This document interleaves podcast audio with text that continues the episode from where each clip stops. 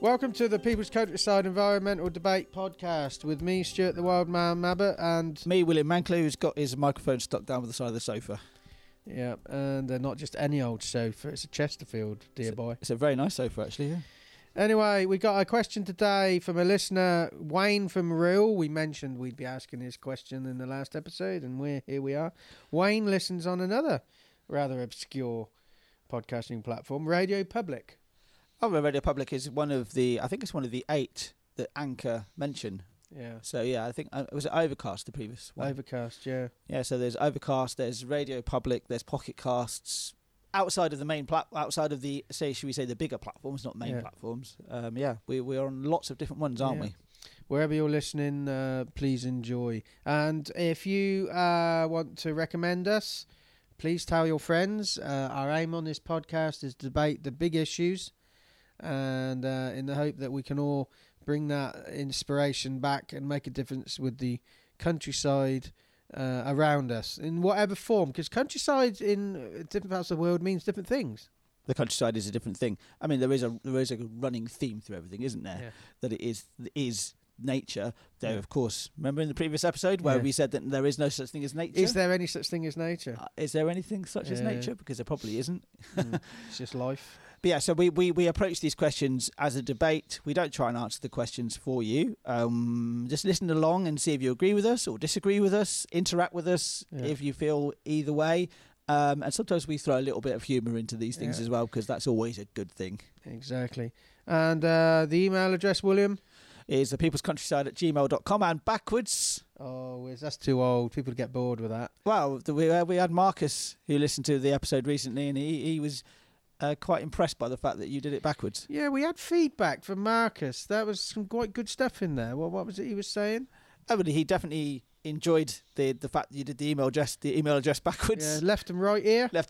Yeah, we what we try to do is we might try to make this podcast experiential, where one of us is in one channel, the other's in the other, so it sounds like you're in the middle of a conversation. Yeah. Does it feel like that? Well, it does to me, because I'm in the middle of it.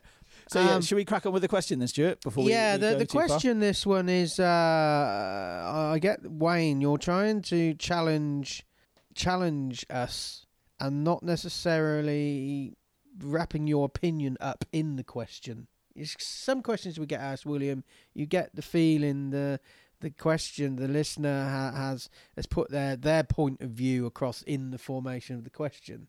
But I don't think Wayne's doing that. And the question is, the abolition of slavery faced many barriers with people with vested interests who wanted to maintain it. What can be learned from that and put towards the climate and ecological emergency we now face? Well, there's always going to be people clinging on to things. You know, if there's a way of, especially if it's your income, your main source of income, and people become very accustomed to a certain type of lifestyle, don't they? And they will go to any lengths to keep that lifestyle. I think it's more of a case of, well, you know, there are things that we did in the past that we don't do anymore. I think that we're going to end up having... It's almost like a certain body of people that can actually change that narrative and change it to something else entirely. People will be left behind, unfortunately. I think that's the one way of looking at it, isn't it? So I don't think, in this question, I don't think Wayne is necessarily putting his opinion across. He's just challenging us, but... I don't know too much about the abolition of slavery, but what I do know is the use of very vivid and emotional imagery was powerful, because there was sort of pictures of slaves being transported and packed into boats, and that we shouldn't underestimate the abolition of slavery, because that was the cornerstone of society back then. It was a change in direction, and I think we are still. On that, we're still in some respects on that change, aren't we? We're still the abolition of slavery was almost and of course that didn't just happen universally. No. That happened piecemeal in different parts of the world. Yeah. So if you take it from the last point where the last country officially abolished slavery, potentially, because slavery is still a thing, isn't it? Yeah, it's still out there. But the ramifications of that are still being felt. So I think that with the climate change movement and moving away from using fossil fuels, etc., etc., and so many different things, it's not something that will be turned around in seconds. It needs to be considered, and it will take time. Well, when I look back at the images that were used, it was portraying the hard life and the hardship of individuals, and I think we've said that before. How would you make the fires in Australia? Give it a my backyard feel, so we give a shit in the UK. Mm. It's because you're talking about people as individuals, and you're relating to people as individuals. So it's only a short step to being, well, that could be me. Yes, yes. So and imagery. I think that's what could be learned from the abolition of slavery: appropriate use of motivational imagery. I wonder how. I mean, you can't really do this, but I wonder what it would be like if we had the internet at the time of the abolition, around the time of the abolition of slavery, and how that would have been different. The internet has really thrown a few challenges to us as a species, because I think it's definitely proliferated. Bad information and fake news. You know, Donald Trump in some ways is telling the truth. There is fake news out there, of course there is, but also it's allowed us to be more connected than we've ever been in our lives, in our history. And when you talk about the Australian fires, I don't have any Australian relatives or any relatives that are close to me live in Australia, but I do have friends who do have relatives over there, so I have some sort of connection and some empathy. So that my backyard feel, maybe the more connected we are becoming through the internet, especially, I think we are becoming that way, aren't we? We are becoming more connected, and we are becoming more. That will guide our future. That will guide our guide. I mean, we've got to be careful with it sometimes, with how we use the internet, but it's a very powerful tool when it's used wisely. Yeah, I mean, the abolition of slavery seems very far removed from the climate challenge we face, but it's part of the same story that's led to this. It is, yeah, but I would say it's almost identical, because it's a challenge that we have faced in the past. And if you can look at actually how that challenge was faced, the climate change challenge is surmountable. It's not insurmountable. We can change it. We can change. We're already affecting, from what I understand, we're already affecting the climate, but we can change our ways, you know. It's a bit like somebody who's an addict, you know, an addict to a certain thing, you know. Maybe these people that have vested interests in some ways are addicted to that lifestyle. Yeah. You know, maybe show them empathy, and show them that there is a different way of living, and a better way of living, and you know how to get there. Like we're not talking about left or right wing politics here, because I think that's really quite dangerous. We're talking about the future of our own species. You know, I would love to think that in 12,000 or so years' time, and I picked 12,000 years because if you go back 12,000 years, it's when the agricultural revolution started, that actually 12,000 years in the future, we look back now, and the decisions that we made right now could have led us to being not just almost like an interstellar species anyway, that we actually leave the Earth as... I mean, we have the Earth as a... We leave it in a better state than we are now. We treat it better than we do now. The interesting thing you said, which took so long to get through that I can't remember what my point was. I can't remember. It's a world class point, but it's gone. I know what my point was.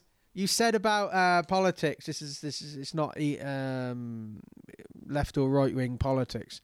You've got to take politics out of a lot of this, because, you know, the puppet masters pulling the strings are not the politicians. They're politicians are just puppets.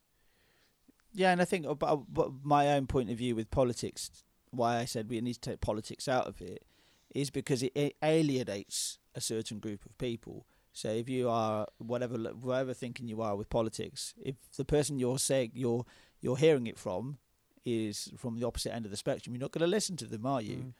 So you know, you really should take politics out of this, because it is our future. It's the future of the planet, and even if you do not believe that climate change is man-made, it does not hurt to live more responsibly at all. So what action can we take from the lessons learned from the abolition of slavery? I think perseverance is one thing. Is to persevere, as that things might seem that they're not changing, but things are changing already. I mean, I understand that our carbon emissions are going up again, but this is to do with many more countries coming online with using fossil fuels, almost going through their own mini industrial revolution. Again, we've talked about this in the past, where how can we actually say, oh, they shouldn't be going through this industrial revolution? Why shouldn't they have that? Because we had that in the past here in the West, especially. But we have ways of communicating and ways of sharing information, don't we? That we didn't have in the past, and I think that's the key thing here. We really should work together a lot more than we do, and stop seeing each other as adversaries, you know. And for me, an action I'd say is just think about vivid imagery that maybe gets across quickly and simply the story of individuals, how they're being impacted, because then that will elicit an emotional response in the viewer. Yeah, I totally agree. And make it relevant to the people you're talking to. That's the best thing to do. Yep. Okay, that sounds good. And Patreon, William, we're on Patreon. It's a way we use to... starting to use to help fund this podcast. Patreon changes the way creative endeavours are valued and funded. It's not a big commitment, is it? No, I think it's something as little as £2 a month. You can help support this podcast. How can they find us?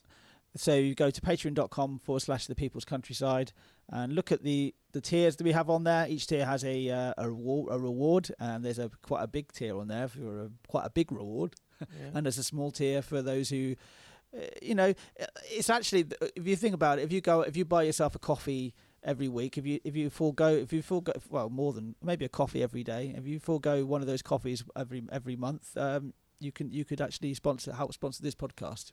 It's on a one-off basis or regular? You could do it as a one-off basis, and like I said, regularly. That we'd be much appreciative of it, and it will keep this podcast going, because we want to keep this going as long as we possibly can do. And we're looking to progress with live events, either online or face-to-face. We're looking for Zoom hosts. What should a Zoom host look like before they contact us? That they are ready to host a live event. Yeah. They're a group of people who get together and they have regular events. Yes, once a month or something, social events. Maybe have a speaker or something. Yes, maybe host us, and we could do this online with their audience. Bring our audience in, and then we debate it with a guest, the issues, and then we open it up to the floor, and the audience are part of the debate as well. Yeah, and the real thing we were looking for is actions that people can take away with them. It could be one of the guests is actually a representative of an organisation that they can get directly in touch with through this live event. So rather than you just walking away at the end of a great talk and going, that was a great talk, and then the next thing you think about is, okay, I've got to go to work tomorrow, I've got to put the children to bed tonight. Yeah. It actually gives you something that you can actually do exactly. Right then. And we're looking to link up with people during these live events that offer solutions to what we debate. Exactly. Yeah. So that's our ultimate aim. Our true ultimate aim is to get to the perform at the O2 by Easter next year. Yeah. Who knows? That's the O2 in London, not the one in Oxford. Yeah, I know. And our wider work, we're going to be going out there soon, having some promotional stalls and things, and we're going to look to potentially launch the Bronze Cowboy. Well, let's not say any more about that, because there could be somebody listening and then they get all the inside information, and we don't want to give it away now. No, do we? Exactly. So it's going to be an interesting one. The Bronze Wild Man, I would say, rather than the Bronze Cowboy. Yeah, the Bronze Wild Man. Yeehaw! We will see. And top of this episode, you gave a shout out to what is his name, Max, who gave us some feedback. Yeah, Marcus. Sorry, Marcus, whatever your name is. And I thought his feedback was pretty spot on, I thought. He liked the dynamic. What else did he say? He liked the fact we reversed the email address and the fact that left and right ear. Yes. But yeah, he enjoyed the podcast. He listened to two, I believe. Mm.